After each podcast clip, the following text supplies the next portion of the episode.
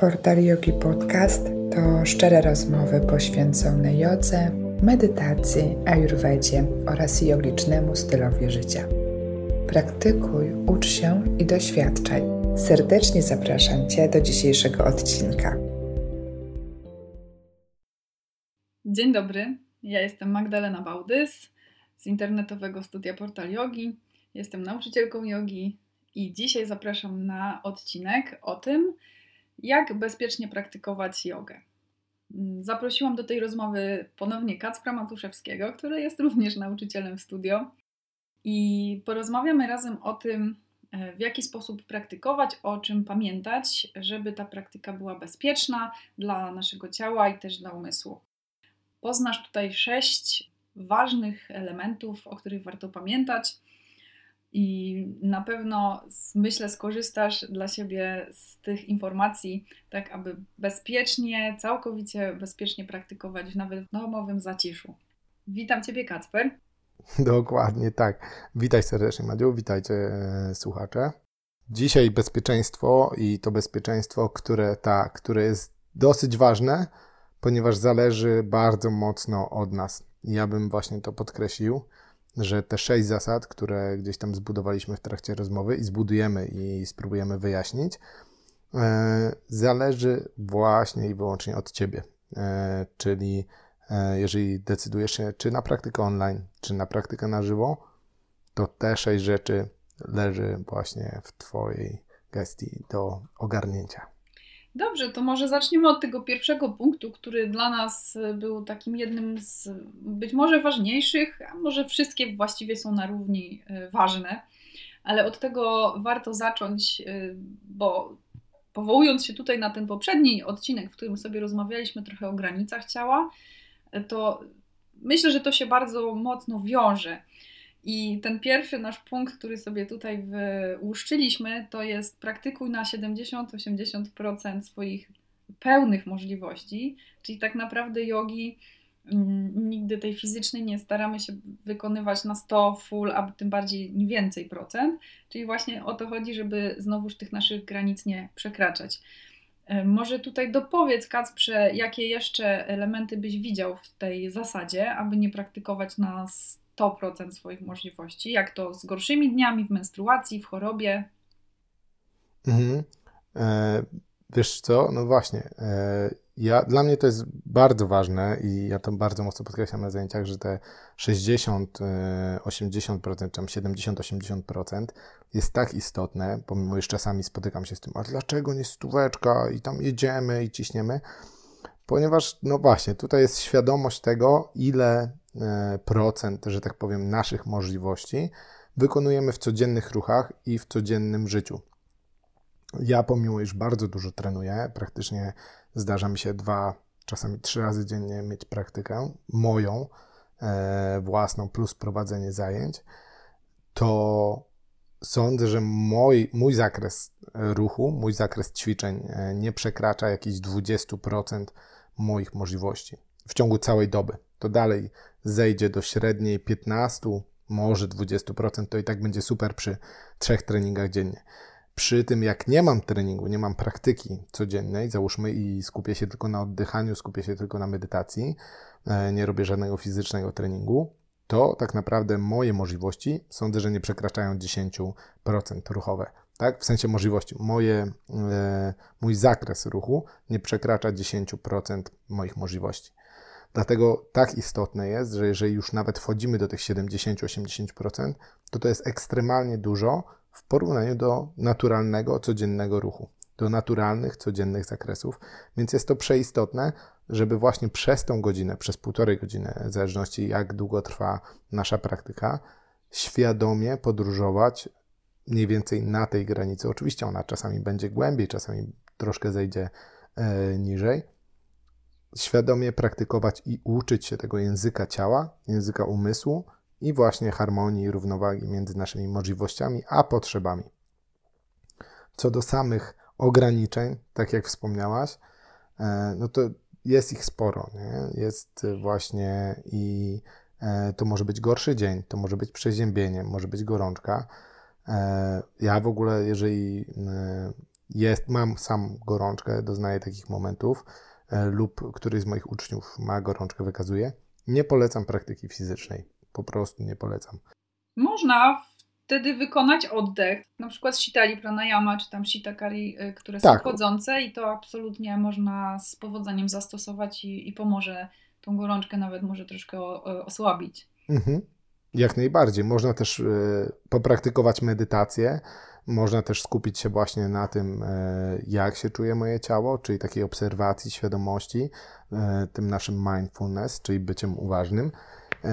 Natomiast sama praktyka fizyczna, czyli dorzucanie do pieca, po prostu jest przeciążaniem systemu, co nie jest w ogóle zgodne z zasadą niekrzywdzenia siebie, nie? Pewnie. A tu szczególnie dla kobiet jest istotne, bo te gorsze dni to tutaj taką zasadę mniej więcej za 50% możliwości, żeby albo nawet mniej sobie tutaj ustaliliśmy i myślę, że taka gdzieś tam istnieje niepisana zasada. I kobiety właśnie, kiedy mają menstruację, także nie powinny jakoś szczególnie przeciążać ciała, ponieważ jest to taki czas dla naszego ciała, w którym ono się po prostu potrzebuje oczyścić i to jest dość intensywne, choć my tego tak nie odczuwamy.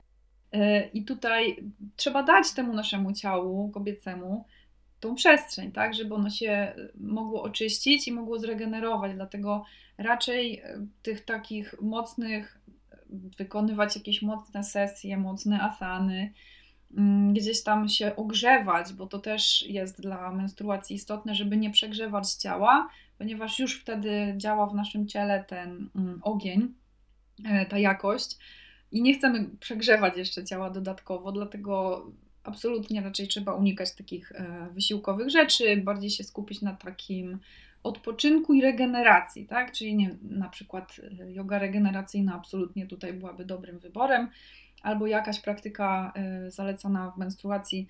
Jeżeli ktoś ćwiczy w nurcie jogi Iyengara, to tam też są specjalne sekwencje.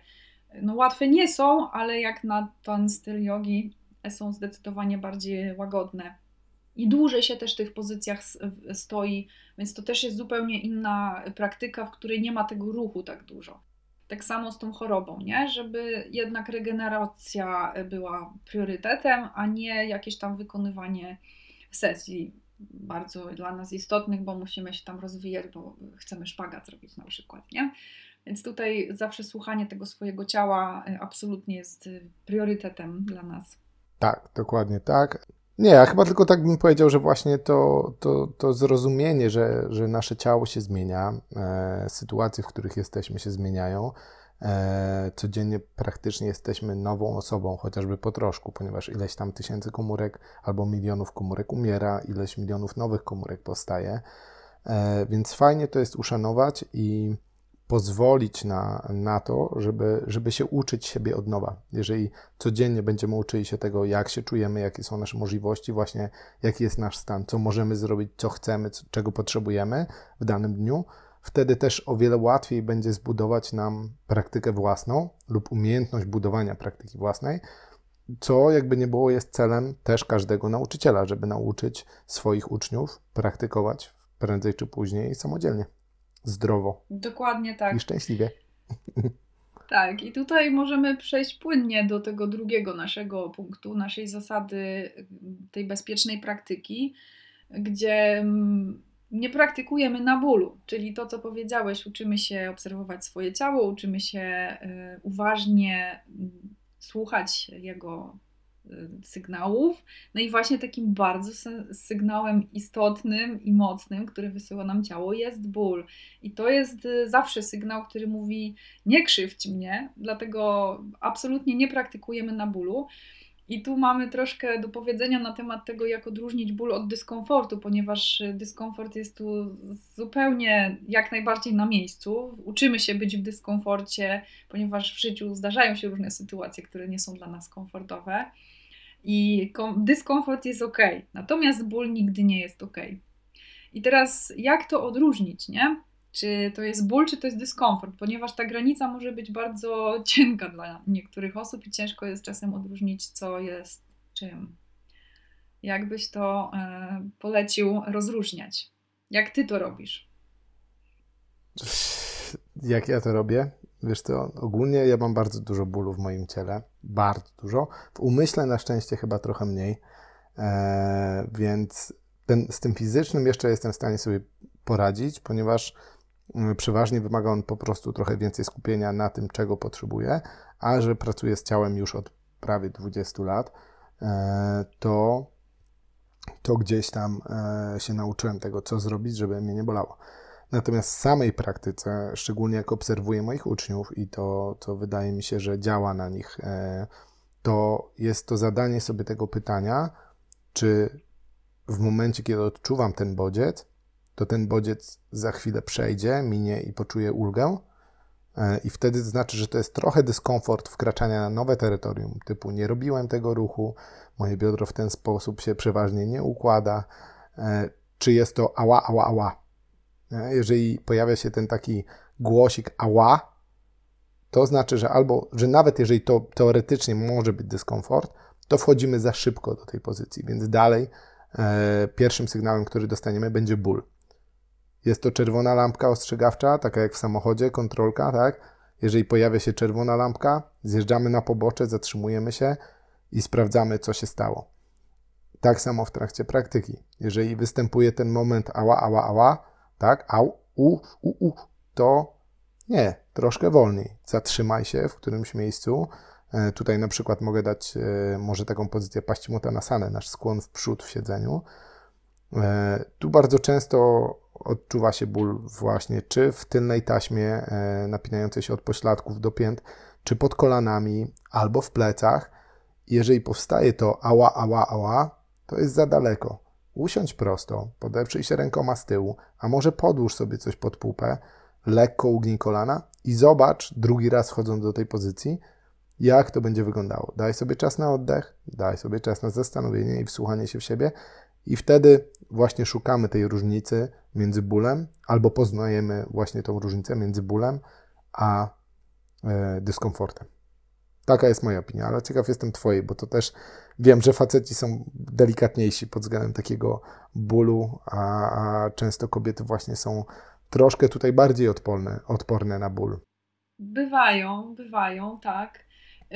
No to jest ciekawy bardzo temat, bo czasami rzeczywiście na tym ten ból to też jest taki obszar do eksploracji. Pytanie, dlaczego mnie boli, czy przesadzam, za bardzo wchodzę do pozycji, czy dzisiaj po prostu jest taki dzień, że trochę jest gorzej z tym i to należy wtedy uszanować. I to jest praca tak naprawdę dla umysłu wtedy, bo muszę wycofać się z pozycji, w której normalnie zazwyczaj do niej wchodzę i nie ma problemu, a jest dzisiaj jakby jakaś blokada w ciele, której normalnie nie ma i to jest dla mojego ego taka lekcja, tak, że teraz troszeczkę musisz wystopować. Taki policzek, tak. Ego jest bardzo ciężko to zaakceptować, że jest inaczej niż się przyzwyczaiło, bo ma swój określony, że ja to przecież robię to i to, ja robię to i to, a tutaj się nagle okazuje, że ja nie robi. No i ja nie lubi takich rzeczy. Więc to jest wspaniała też praca dla umysłu z takim pojawiającym się bólem. Natomiast kiedy szukamy, co jest dyskomfortem i możemy z tym być, to też nie jest przyjemne. To no ja tak osobiście w jakiś sposób myślę, że to jest jeszcze nadal jakiś mój temat, który nie do końca jest zamknięty, co jest bólem, a co dyskomfortem. Dla mnie dyskomfort jest takim czymś, takim tworem, z którym można bez problemu dłuższy czas być. Tak jak powiedziałeś, kobiety mają często właśnie tą tendencję może do znoszenia bólu trochę lepiej, albo gdzieś tam jesteśmy też nauczone, może zaciśnij zęby, wytrzymaj, zaraz przejdzie. Nie wiem, myślę, że taki schemat gdzieś też funkcjonuje, ale z takim bólem jest trudno właśnie wytrzymać w normalny sposób, tak? Czyli to jest zawsze jakieś zaciśnięcie zębów, to jest zawsze jakaś reakcja, to jest zawsze jakaś niezgoda. Czyli jeżeli widzę, że w moim ciele, w moim umyśle pojawiają się jakieś rzeczy typu no choćby jakaś emocja, tak? Że już nie wytrzymam, już nie mogę, kiedy w końcu patrzę na zegarek, rozglądam się po sali, stukam już tutaj gdzieś w podłogę, to znaczy, że nie mogę być z tym, co jest, tak? Czyli to jest już po prostu ból, który nie pozwala mi wytrzymać zwyczajnie, tak? Że zaciskam zęby, marszczę czoło, nos, wszystko. Jakby więcej napięcia wchodzi do ciała niż rozluźnienia tak naprawdę, którego powiedzmy jest jakiś cel w asanie, tu, którą podałeś z rozciąganiem tylnej taśmy, czyli skłon do przodu w siedzeniu, Paśćimottanasana. No to tam chcemy jednak uelastyczniać tylną taśmę, a kiedy my się więcej napinamy niż rozluźniamy, no to jest zupełnie odwrotny efekt niż zamierzony. Także jeżeli nie da się z czymś wytrzymać przez dłuższy czas, no to znaczy, że to już jesteśmy blisko granicy bólu. Bo dyskomfort też jest bolesny. I to jest chyba właśnie główny nurt tego, że się nam to właśnie myli. Ale jest to ból, który da się wytrzymać, który da się złagodzić oddechem, który da się jakby wyciszyć. Tak? Takiego bólu przeszywającego, ostrego, który mi mówi, że mnie krzywdzisz. Tak? Ciało wysyła sygnał, krzywdzisz mnie, zostaw w spokoju. Do tego bólu się nie da raczej załagodzić i jest on bardzo intensywny. Natomiast dyskomfort jest takim denerwującym w tle bzyczeniem. Tak bym to nazywała, tak? Natomiast ból to już jest takie bicie w dzwon. Dyskomfort też mija, nie? A, to zdecydowanie tak. Jeżeli właśnie dokładnie w yin jodze, o której też wspomnieliśmy w ostatnim podcaście, dokładnie się z tym pracuje, tak? Czyli siedzimy sobie w jakiejś asanie przez dłuższy czas, jest dyskomfort, siedzimy sobie w jakimś delikatnym bólu, ale ten ból z każdą chwilą i oddechem topnieje. Jeżeli tak jest, to mamy pewność, że to był dyskomfort, więc już znamy, jak ten dyskomfort smakuje. A jeżeli jest to ból, to on będzie miał tendencję do albo utrzymywania się, albo nasilania się. Więc jeżeli jest ta druga opcja, no to wiemy, że okej, ten sygnał to jest po prostu ból, pasujemy, tak? Wycofujemy się z pozycji. Także tak to wygląda z mojej perspektywy. Zdecydowanie się zgadzam z tą perspektywą. Jest to, no wiadomo, że to nie jest łatwe właśnie z tej przestrzeni ego, z tego aspektu podchodzenia do tego, że przecież wczoraj udało mi się wejść do stania na głowie albo zrobić 108 powitań słońca, czy cokolwiek innego w praktyce, co mogło być bardziej zauważalne i przełomowe.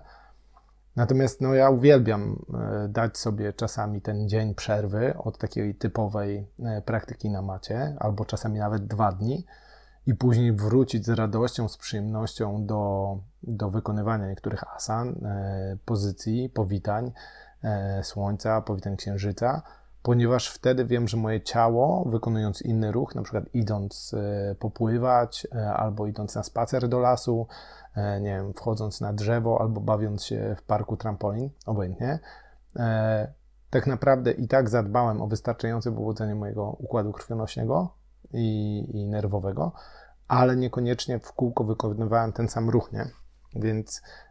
Więc czasami trzeba dać sobie właśnie to odprężenie też umysłowe, tak jak mówiłaś, że ten ból, jeżeli wzbiera zbyt długo, nawet w dyskomforcie, to przerodzi się w stały ból i formę cierpienia, która po prostu będzie tylko powodowała, że w naszej głowie i w naszym ciele zaczną powstawać toksyny, zaczną powstawać niechciane napięcia, niechciane sytuacje, zamiast właśnie odpuszczenia, znalezienia tej przestrzeni błogości, o której w jodze się mówi, znalezienia dostępu do tych subtelnych przestrzeni w naszym ciele, naszym umyśle i odnalezienia jedności życia.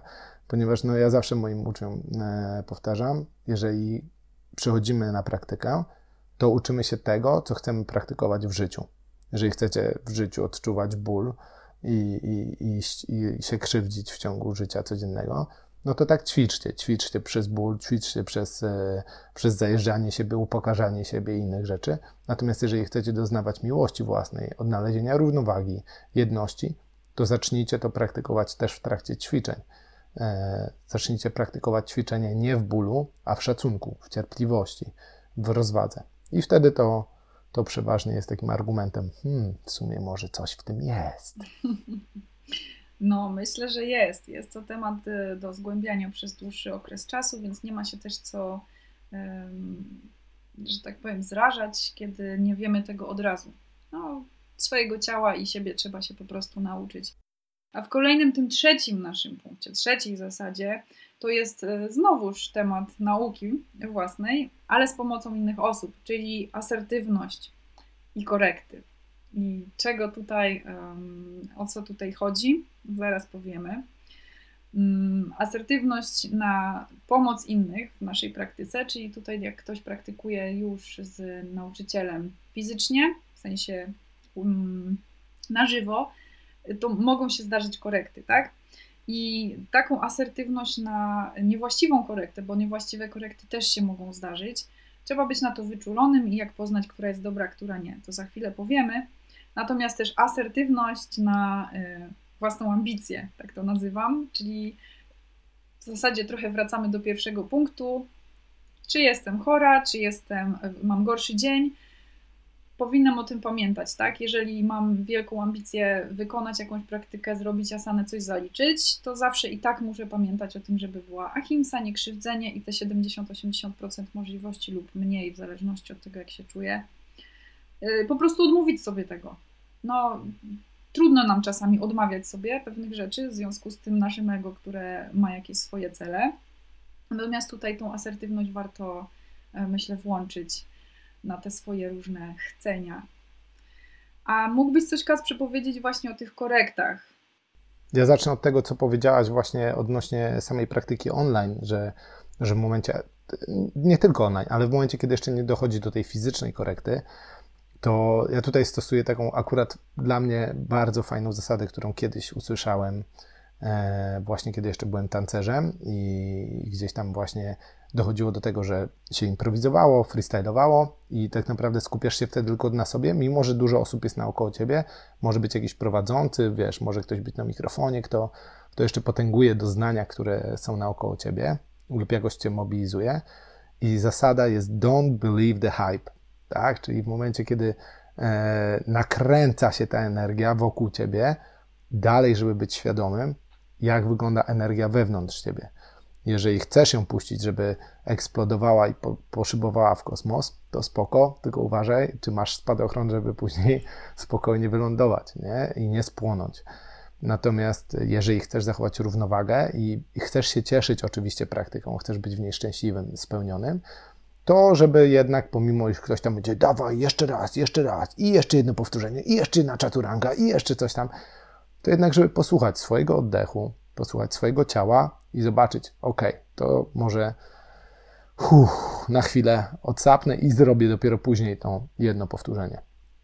Więc to jest właśnie to, tak mi się wydaje, odnośnie praktyki online, czy praktyki właśnie, kiedy tylko słuchamy nauczyciela i podążamy za całą grupą, za energią grupy i za energią nauczyciela. Co do właśnie samych korekt, jak to nazwałaś, czyli takich poprawek, które nauczyciel może nam zasugerować swoim dotykiem, to ja jestem bardzo mocnym przeciwnikiem dociskania wszelkiego rodzaju, naciskania i wpychania do asany lub do pozycji, tak? Którą mamy. Delikatny dotyk, ciepło dłoni, jeżeli nie jest niezgodne z na przykład twoimi wierzeniami, tak, czy tam twoją etyką, moralnością i załóżmy religijnością, jeżeli ma miejsce i zgadzasz się na to, to super. Niech będzie to delikatny właśnie dotyk, którego delikatny kierunek, określenie tego, gdzie możesz odpuścić albo na którym miejscu skupić oddech w ciele, może zrobić genialną robotę, może naprawdę dać bardzo dużo ukojenia, może dać piękny moment powrócenia właśnie do siebie poprzez dotyk drugiej osoby. Natomiast dalej, jeżeli jest to tylko po to, żeby głębiej wejść do asany, tylko po to, żeby nie wiem, ta noga sięgnęła wyżej albo głowa dotknęła do kolana, to nie jest w ogóle ten kierunek. Mhm. Według mnie oczywiście. Tak, no jakby te korekty, myślę, że niektóre szkoły jogi w ogóle nie stosują korekt takich fizycznych, tylko raczej skupiają się na korekcie słownej. Natomiast rzeczywiście zdarza się tak, że pewne osoby nie są w stanie przetworzyć tej korekty słownej na ciało, tak? Nie umieją sobie przetłumaczyć na ciało i nie są w stanie wykonać tego ruchu, który jest sugerowany i wtedy takim osobom się dokładnie tą korektę fizyczną daje, która przeważnie właśnie powinna być po prostu dotykiem sugerującym gdzieś tam kierunek jakiegoś ruchu, czy właśnie pomagająca rozluźnić pewną część ciała, bo często się zdarza tak, że się właśnie, aby w jakiejś pozycji być, to trzeba się troszkę napiąć i jakby to napięcie blokuje dalszy ruch. I wtedy w momencie, kiedy dotkniesz gdzieś tam w pobliżu, powiedzmy, dolnych pleców, przytrzymasz, to już zwalniasz część mięśni, które są za to trzymanie w tej pozycji odpowiedzialne i jakby dajesz tej osobie energię dodatkową, którą może wykorzystać na pociągnięcie tego ruchu troszkę dalej i po prostu zapracować inaczej. Więc myślę, że taka korekta też bardzo często jest fajna. Natomiast oczywiście, jeżeli osoba się na nią zgadza, bo nie wszyscy lubią być dotykani i to też jest pewnym rodzajem asertywności, tak? Jeżeli się nie zgadzacie na taki dotyk, to trzeba dać do zrozumienia absolutnie nauczycielowi, że tego nie chcecie. Z różnych względów nie musicie się tłumaczyć. Tak, ale trzeba o tym powiedzieć. Koniecznie, tak. Zawsze stawiajcie swoje granice, mówcie, że to chcecie, na to się nie zgadzacie. I wtedy jest jasna sytuacja, ponieważ nie będziecie dusić w sobie czegoś, czego nie chcecie i nikt waszych granic nie przekroczy. Także to jest bardzo ważne. No myślę, że z korektami tutaj mamy już chyba temat omówiony mniej więcej. Ja tylko podkreślę to właśnie, żeby nie bać się, nie? Nie bać się powiedzieć nie, dziękuję, jakbym mógł prosić albo mogłabym prosić o niedotykanie mnie na zajęciach, jeżeli tak wolicie. To naprawdę sądzę, że żaden nauczyciel się nie obrazi i po prostu będzie też miał na względzie, na przykład, że wiesz co, ja dzisiaj nie czuję się najlepiej, nie czuję się, nie wiem, w takim komforcie, żeby być gdzieś tam głębiej wchodzić. Tak jak będę, to będzie ok. Jeżeli coś mam poprawić, to po prostu mi powiedz. To jest czyste, fajne rozwijanie też relacji nauczyciel-uczeń, bardzo, bardzo solidne, bardzo jasne i czyste, co pięknie też będzie budowało waszą relację i pomagało wam w zachowaniu takiej szczerości. Jasne, pewnie, że tak, pewnie, że tak. No to przejdźmy do tego 4 punktu, bo mamy tutaj wylistowane, żeby o wszystkim troszeczkę powiedzieć. Tym naszym 4 punktem jest nieporównywanie się. To jest taka rzecz, na którą ja zawsze bardzo zwracam uwagę. Właśnie troszkę ze względu na to, że dla mnie wykonywanie asan nigdy nie było jakimś wielkim problemem i te asany to wyglądały tak, jak miały wyglądać, i przynajmniej w książkach. Także bardzo często się osobom początkującym i nie tylko zdarza właśnie to porównywanie się, tak jak o tym wspomniałeś w poprzednim podcaście, że zrobisz tak, jak pokazuje to instruktor tego tańca, że musisz to tak zrobić, bo to jest jakby docelowy ruch, docelowa poza i tak dalej. I myślę, że to jest to, jak nauczyciel pokazuje asanę, albo jak pokazuje ją gdzieś, prezentuje książka. To jest pewien wariant tej asany tak naprawdę, a to, jak ona będzie wyglądała u nas, to my musimy znaleźć sami, bo tak jak jest dużo ciał, każde ciało inne, to tak samo te asany będą troszkę inaczej wyglądały i nasze ograniczenia będą też w pewien sposób wpływały na to, jak ta asana może wyglądać po prostu. Dlatego porównywanie się z kimkolwiek, czy nawet z osobami, które ćwiczą obok nas, to jest bardzo, bardzo szkodliwa praktyka, no bo zwyczajnie nas zatrzymuje w jakimś, no po prostu blokuje nas, tak, na rozwój.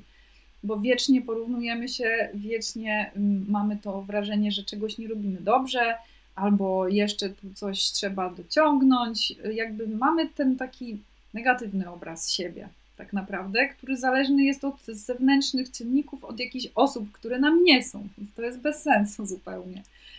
Najlepiej jest się skupić po prostu na sobie, zobaczyć, czy mogę zrobić to w taki sposób, czy mogę daną asanę wykonać inaczej, czy po prostu mogę ją zrobić tak, jak ją ktoś prezentuje. To jest materiał dla nas, a nie dla kogoś innego tak naprawdę. Więc to, czy zrobię tak, jak koleżanka z maty obok, czy nie, to jest zupełnie drugorzędna rzecz. To porównywanie się absolutnie warto zostawić poza drzwiami przed wejściem na salę do ćwiczeń. Także absolutnie tu nie porównujcie się. To nie jest łatwe, ale warto o tym pamiętać.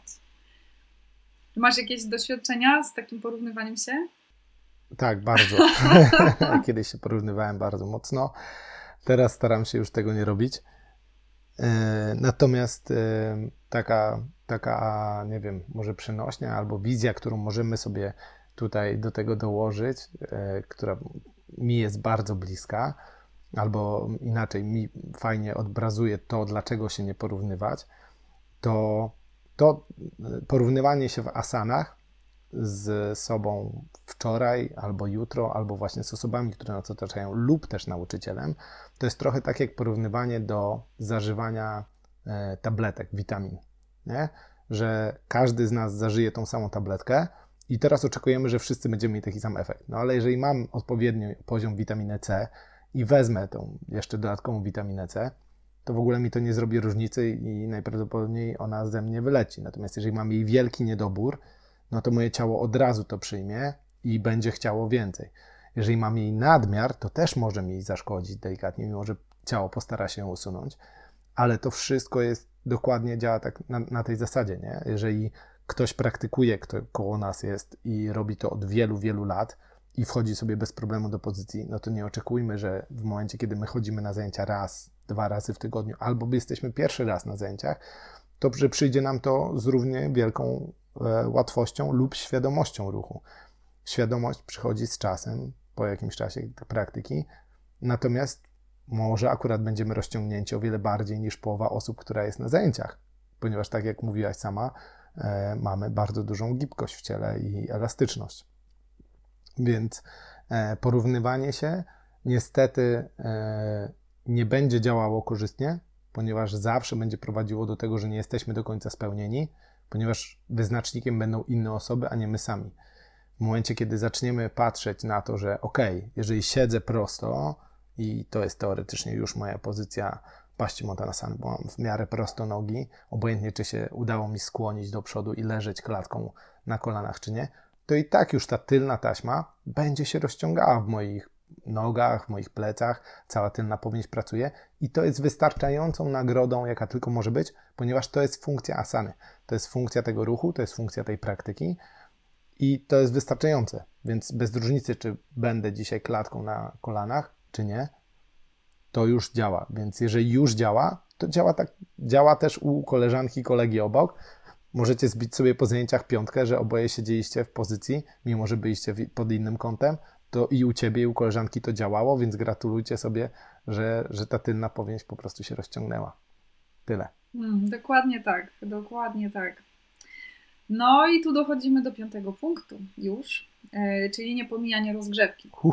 Jej, rozgrzewka to jest bardzo ważna rzecz praktyki, której nie należy pomijać i myślę, że mamy to wtłaczane do głowy już od dziecka na WF-ach innych ruchowych zajęciach zawsze było to podkreślane, i bardzo często naprawdę nikt tej rozgrzewki nie robił, czyli jakichś ruchów, które mobilizują stawy, bo przede wszystkim najczęściej chodzi o to właśnie, aby w pierwszej kolejności te stawy rozgrzać. I tutaj w jodze jest taka ciekawa rzecz, że jeśli chcemy troszkę poruszyć energią, to najłatwiej jest to zrobić, tą energią naszego ciała, to najłatwiej jest to właśnie zrobić poprzez stawy tak naprawdę. I to taki hak może, że nawet pompki i tak dalej i poczucie ciepła w ciele wcale nie do końca jest okej, ale spróbujcie sobie nawet sami zrobić takiego rodzaju rozgrzewkę, w której wykonacie dużo obrotów na przykład nad garstkami, obroty łokciami, obroty w barkach i tak samo w nogach we wszystkich stawach. I zobaczycie, potem na końcu jeszcze kręgosłup, bo kręgosłup to też stawy, to zobaczycie, jak niewiele wykonać ruchów trzeba, a naprawdę robi się ciepło. To jest po prostu troszkę innego rodzaju ciepło. Bardzo ciepło. Bardzo nawet może się zrobić ciepło, dokładnie. I to jest zupełnie inna jakość, znacząco lepsza dla ciała, dla takich właśnie harmonii, niż samo rozgrzanie po prostu mięśni, czyli tam, nie wiem, przysiady, czy jakieś podskoki. Aczkolwiek to też jak najbardziej może być. Natomiast w praktyce jogi, do praktyki jogi... To też mobilizuje. Tak, też oczywiście. Ale jakby na sam początek ja tak osobiście polecam bardzo to zrobić właśnie mobilizację stawów. To jest absolutny must have przy tych rzeczach, które przeważnie na jodze się dzieją. Jaki masz na to pogląd, Kacprze? Ja się w 100% zgadzam, dlatego też tak ważna jest, uważam, przy praktyce własnej szczególnie, ja polecam Pawła Moktasale, tą serię pierwszą, żeby nauczyć się tego, jak w ogóle, jaka różnica jest, kiedy rozgrzejemy stawy, uda nam się właśnie je rozruszać, naoliwić i odżywić odpowiednio, stworzyć tam przestrzeń, właśnie odciążyć, czyli zastosować tą dekompresję i lub właśnie lekko ściągnąć i utrzymać je w ryzach stabilności. Jaka jest różnica, kiedy zrobimy tą serię Pawła Moktasany pierwszej, nawet tylko delikatnie, bez tych siłowych, większych, głębszych pozycji, a kiedy tego nie robimy i po prostu próbujemy wejść od razu na żywioł, załóżmy do powitań słońca albo tak jak jakichś innych w ogóle pozycji wojowników, trójkątów i innych, jest to absolutnie zupełnie inna jakość doznań, ale również inna jakość świadomości. Im lepiej zadbamy o to odżywienie, o to rozgrzanie, o to przygotowanie ciała, tym łatwiejsza, przyjemniejsza i bardziej świadoma później jest praktyka. Dodatkowo tu fajnie jest podkreślić to, że jeżeli praktykujecie online, na przykład właśnie na portalu jogi z nami lub praktykujecie w jakiej innejkolwiek formie, czy na YouTubie, czy przez jakieś inne portale, czy przez aplikacje na telefonie, bo też takie są, to żeby zdać sobie sprawę, że osoba prowadząca nie do końca inaczej robi praktykę dla mniej więcej wszystkich, ewentualnie określić, dla kogo jest skierowana.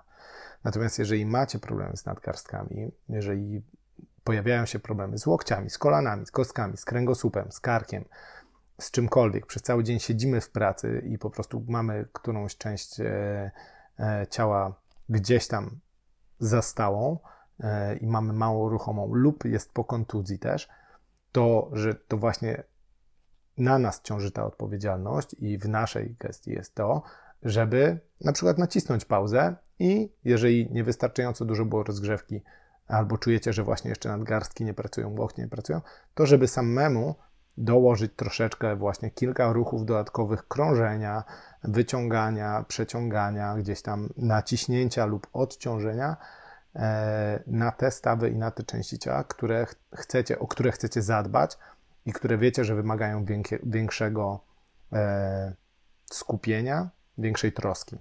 Więc to jest taka moja rada, nie? Dokładnie. To jest bardzo dobra rada, myślę, dlatego że często nie jesteśmy w stanie zapewnić. Tutaj też, jak wspomniałeś o studio, no to praktyka jogi online właśnie ma troszeczkę ten mankament, że nie da się tego dostosować indywidualnie. Zresztą na zajęciach takich w studio tak samo jest. No, po prostu nauczyciel prowadzi założoną już z góry sekwencję. Natomiast on jest w stanie danej osobie powiedzieć, jeżeli się widzą, ktoś podejdzie i mówi, że dzisiaj tam łokcie mnie bolą albo coś, albo akurat miałem kontuzję, no to jakby nauczyciel już zna tą osobę i wie, że może jej dać na przykład inną asanę, zastępcze ćwiczenie, może ją przygotować w inny sposób, albo po prostu jej nawet zalecić to, w jaki sposób powinna dbać o tą swoją część ciała, która wymaga tej uwagi. Natomiast online tu tego nie da się zapewnić każdemu tak indywidualnie. Więc tak jak mówisz, warto tu po prostu zawsze zadbać o tą swoją część ciała. No i my jako nauczyciele w portalu staramy się to też zapewnić na grupie, która zawsze może do nas napisać, tak? Można zadać jakieś pytanie i ty, Kacper, też prowadzisz taką terapię jogą.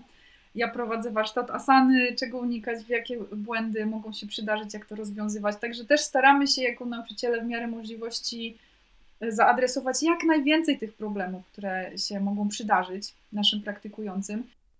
Także to jest rzeczywiście rzecz, którą bardzo, bardzo warto podkreślać i o niej pamiętać.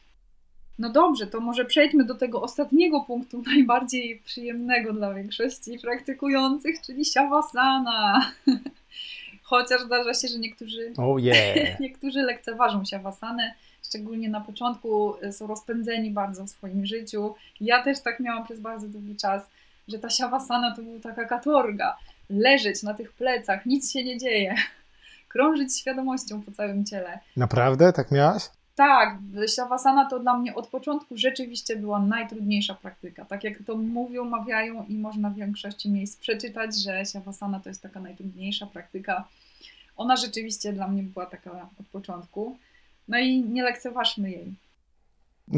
To znaczy ja się zgadzam, że to jest chyba najtrudniejsze. Jak ktoś mnie pyta, jaka jest najtrudniejsza pozycja, jaką wykonuję albo jaką, którą praktykuję, to zdecydowanie jest to właśnie śavasana czy śavasana, czyli pozycja zwłok, pozycja trupa, ponieważ fizycznie i mentalnie chodzi o to, aby całkowicie się zatrzymać i odpuścić, nie? Odpuścić wszystkie napięcia fizycznie, odpuścić wszystkie napięcia mentalnie i po prostu pozwolić sobie na to zatrzymanie, czego nie jesteśmy uczeni od narodzin do momentu tej praktyki.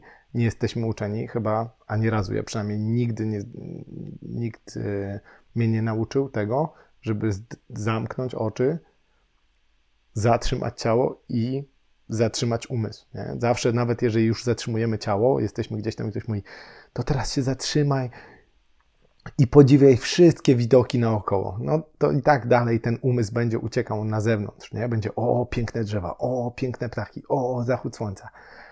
Natomiast tutaj chodzi o ten każdy zachód słońca, o ten oddech, o to wszystko, co się nagle dzieje w środku i też umiejętność, tak, obserwacji, ale nie reagowania. To, że będziemy czuli, że ciało nam odpuszcza, albo coś tam swędzi lub jakiś, nie wiem, jeżeli praktykujemy na zewnątrz, to pajączek chodzi nam po stopie, to nie znaczy, że musimy na to reagować, tak? To nie znaczy, to właśnie w trakcie śavasany będzie ten moment, kiedy uczymy się, to jest, ja zawsze mówię, że troszkę siłownia oddechowa dla naszego umysłu. Przepraszam, nie oddechowa, jest to siłownia dla naszego umysłu, ponieważ jest to trening, w którym musimy powiedzieć umysłowi obserwuj, nie reaguj. Ciału mówimy funkcjonuj, ale odpuszczaj. I no jest to dosyć trudne w momencie, kiedy niestety przyzwyczaimy się do tego, że nasze zmysły są niczym konie, ciągle poganiane batem, a teraz mamy stanąć przed nimi i powiedzieć stop chłopaki, stoimy albo leżymy. Więc no, tak, śavasana jest przeistotną, tak, leżymy, jest przeistotną praktyką, szczególnie właśnie, nie tylko nawet chyba wydaje mi się na koniec praktyki, ale również czasami w trakcie praktyki, w zależności co wykonujemy, jak wygląda nasza praktyka, ponieważ pozwala, o czym czasami też się to pomija, ten aspekt, pozwala po pierwsze zrozumieć, jakie przemiany nastąpiły od początku do momentu, w którym jesteśmy, naszej praktyki. Pozwala przyjąć te wszystkie korzyści, które płyną z tego, co praktykujemy, ale również pozwala poprzez oddech, poprzez to zatrzymanie, poprzez tą świadomość bardzo mocno obniżyć poziom kortyzolu i oczyścić ciało ze wszelkich toksyn, które mogły się nagromadzić w trakcie stresu oddechowego, czy nerwowego, czy umysłowego, w trakcie praktyki, ponieważ to jest dalej praktyka fizyczna i gdzieś umysłowa, co dalej może powodować do stresowania mięśni, ciała, systemu nerwowego, systemu hormonalnego i naszego umysłu, więc fajnie też znaleźć moment na odpuszczenie i powiedzenie ok, przeżyłam, wszystko jest dobrze, delektujmy się tym momentem, który występuje po. Dokładnie tak. Także w śavasanie też jeszcze bym dopowiedziała, że to jest taka praktyka, pierwsza z takich praktyk prawdopodobnie, myślę, że w każdej szkole jogi, w każdej praktyce online, gdziekolwiek znajdziecie, to ta śavasana zazwyczaj jest. I to jest ten pierwszy stopień do wejścia w te trochę inne obszary jogi niż fizyczne, bo tam w śavasanie mamy do czynienia z pratyaharą też. Nie zawsze, ale często się to zdarza, czyli takim właśnie wycofaniem zmysłów. I to jest ta kolejna gałąź w 8-stopniowej ścieżce jogi, w której właśnie uczymy się zapanowania nad swoim umysłem i doświadczenia tych wyższych stanów świadomości.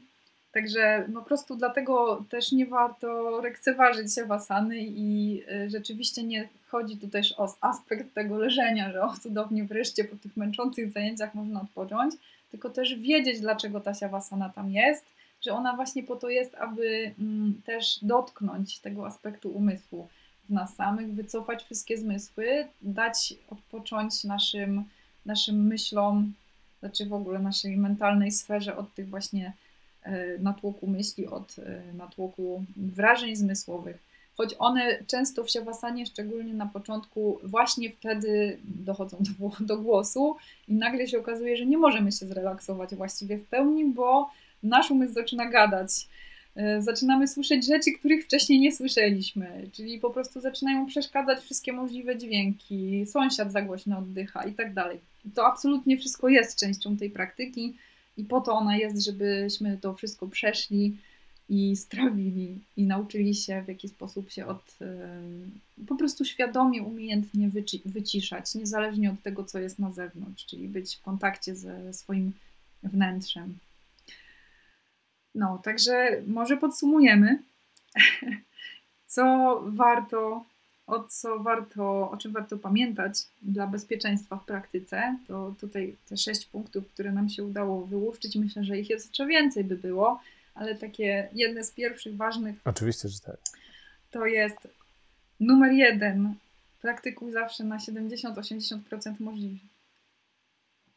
możliwości, tak jest, chyba że jest gorszy dzień, to wtedy 50 albo mniej, czyli w menstruacji, w chorobie, jeżeli występuje gorączka, to raczej w ogóle unikaj praktyki, praktykuj inne rzeczy, tej fizycznej, praktykuj inne rzeczy, czyli oddech, medytacja. 2, ból, nie praktykuj nigdy na bólu, z dyskomfortem owszem, ale nigdy z bólem.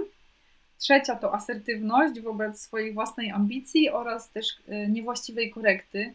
Lub jeżeli nie masz ochoty po prostu na korektę dzisiejszego dnia, danego dnia, to też nie bój się odmówić. Nie porównuj się, to 4 rzecz, nie porównuj się z innymi. Pamiętaj o rozgrzewce. 5 i 6, nie lekceważ śavasany. Mam nadzieję, że te 6 zasad tak jest, gdzieś tam się Wam zapamięta. I będzie to wasza praktyka bardzo, bardzo, bardzo owocna i bezpieczniejsza.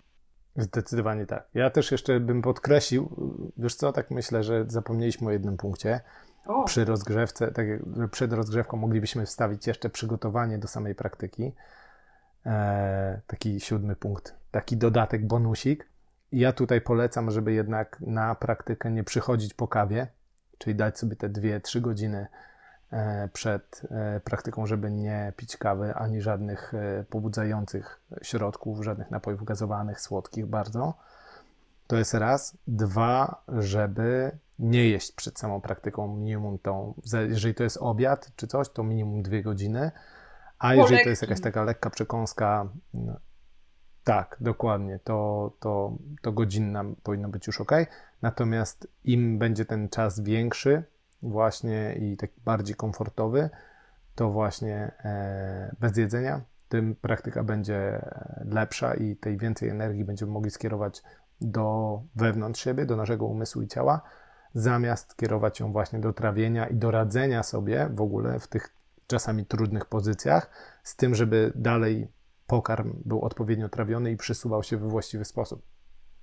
To jest bardzo dobry punkt, właśnie dobrze, że go jeszcze na sam koniec dodaliśmy. Rzeczywiście z tego, co ja się tam orientuję, to dla mnie zawsze było tak, że tę godzinną przerwę przed praktyką można mieć, jeżeli zjesz jakiś owoc, czyli coś takiego bardzo lekkostrawnego i to już jest naprawdę maks ta godzina. Raczej 2 godziny po takim lekkim posiłku i 4 po takim bardziej sutym, bo 2 godziny nie zawsze wystarczą. Po pizzy. No, tutaj mogłoby być ciężko nawet i po 4 godzinach czasami. Także warto pamiętać o tym czasie przed praktyką, tak jak mówisz, żeby go sobie dać na pełne strawienie i dopiero później na spokojnie przyjść na praktykę, żeby nie skręcać tego żołądka, nie podrażnić sobie, no bo może być po prostu nieprzyjemnie. To dzięki jeszcze za ten dodatkowy, bonusowy 7 punkt. A co? Właśnie o to chodzi. No dobrze, Madziu, ja sądzę, że jeżeli nasi słuchacze będą mieli jakieś pytania, to piszcie śmiało.